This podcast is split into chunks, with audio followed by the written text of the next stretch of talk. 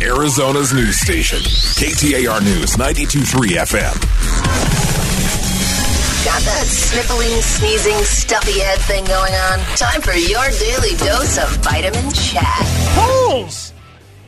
You need them. You trust them. You don't trust them. You do trust them. You don't trust them. Then there's bad. Then they're good. And then everybody messes up and people scream and yell and says you can't trust them. Joining us now is a guy who understands it better than anybody. He's Senior Vice President of HighGround Inc. Paul Bentz joins us. And, you know, it's so funny because obviously, Paul, the big thing about the whole impeachment is, and I tell everybody this, you go back and you look at Nixon.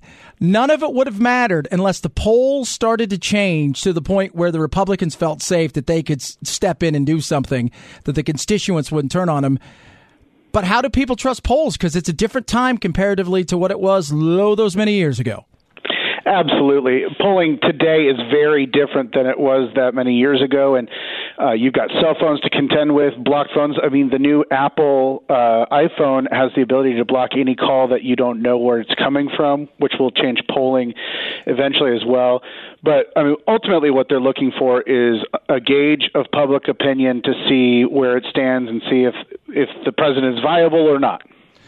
You know, it, it's so, as you guys, I mean, because let's be real, 2016, it's weird because they got it right and they got it wrong. And I try to explain this to people because, in theory, as far as the popular vote went, they got it kind of right because she was polling between 3 to 5%. She got more votes. They lost the electoral college, which is different. But I'm of the opinion if a computer calls you, uh, you're going to tell it something far more honest than if a human being calls you because the reality is, is we're afraid to be judged. Well, uh, that election definitely showed that the shy Trump voter was a real phenomenon that people would say or say they were undecided and really were leaning towards Trump. That definitely happened in 2016. I also think part of the the national polls that have a challenge is you've got to really look at some of these areas that the president was able to win. That that's how he was able to win the electoral college while not having to win the elect- the popular vote is by focusing on these certain areas, and that just is not reflected in nationwide polling. Speaking of nationwide polling, we're talking to Paul Bentz uh, from HighGround Inc. Uh, what do you got for us right now? I mean, what are you looking at? Because more so than Arizona, you do have polling that is much broader than that right now. Sure. One of the things we're saying is that there is an upward trend in support towards impeachment, but I think one thing to note is CNN's most recent poll with 47% in support of impeachment and NPR's last poll with 49%, neither of which have a majority of the American electorate in favor of impeachment at this point. So while it is trending in that direction, it is not, uh, there's not this overwhelming desire for it yet as some people would want you to believe. Yeah. And, and, when, when people are compiling a poll, so let's say somebody comes to me. Let's start from, from the beginning. Somebody comes to you, you're going to compile a poll. People always ask me, okay, how do people compile polls? Because I could say it's a lot of it's question, you know, what do people really want to know? How you ask the question plays a lot into it. You can get uber specific. It depends on how many women, how many men, right, left, all those things. How do people compile a poll where they think, okay, I'm looking at something and it's a real cross section of what America thinks comparatively to somebody who's trying to prove a point? Well, that is a really good question. Number one, you need to find out do you care what America thinks or what voters think? Because that's two different audiences. Not everyone in America votes. In fact, only about half the adult population is registered to vote. So See, you are learning really, something new right there, Paul. So you're, you're already you're already showing the way. So, so do you care about what Americans think, or do you care about what voters think? So that's number one.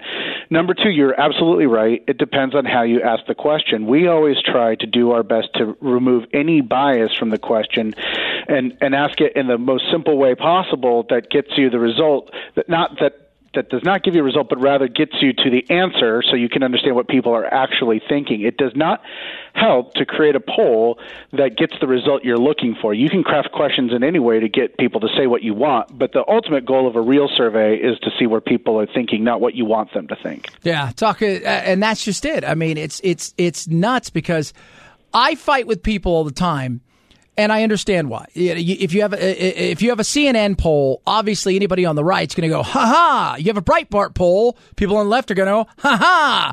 And and that is part and parcel with the fact that it's the audience that people are listening to. So you guys put together stuff. I mean, how do you get a cross section of people? Where do you get these people that you can ask these questions?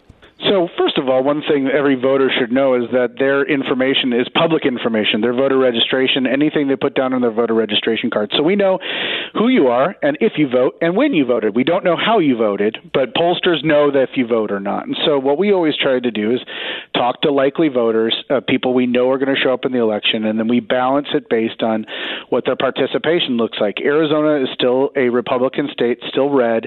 It's about a four point Republican advantage in the general election next year. And so we try to base our sample on that based on age, party, and region to get an accurate result.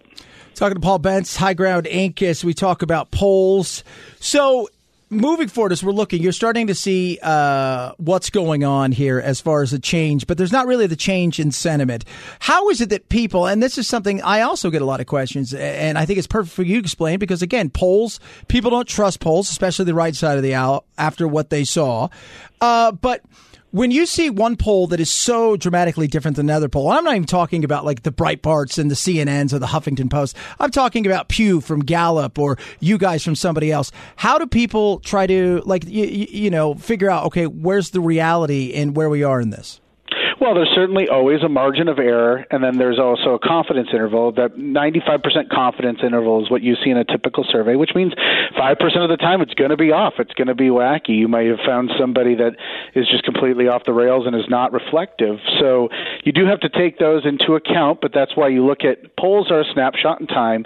They look at trends, and you look at, say, things like the impeachment right now, it's trending towards support of impeaching the president. Now, I'm not sure if voters voters know what that means because, uh, you know, to borrow the line from Princess Bride, I don't think that means what you think it means. Impeachment does not mean throwing the president out of office. In fact, it's the in the the legal equivalent is it's like leveling an indictment or leveling charges against the president. The actual uh, trial or removal comes to the Senate, and that's a completely different thing that I don't know the electorate understands or not.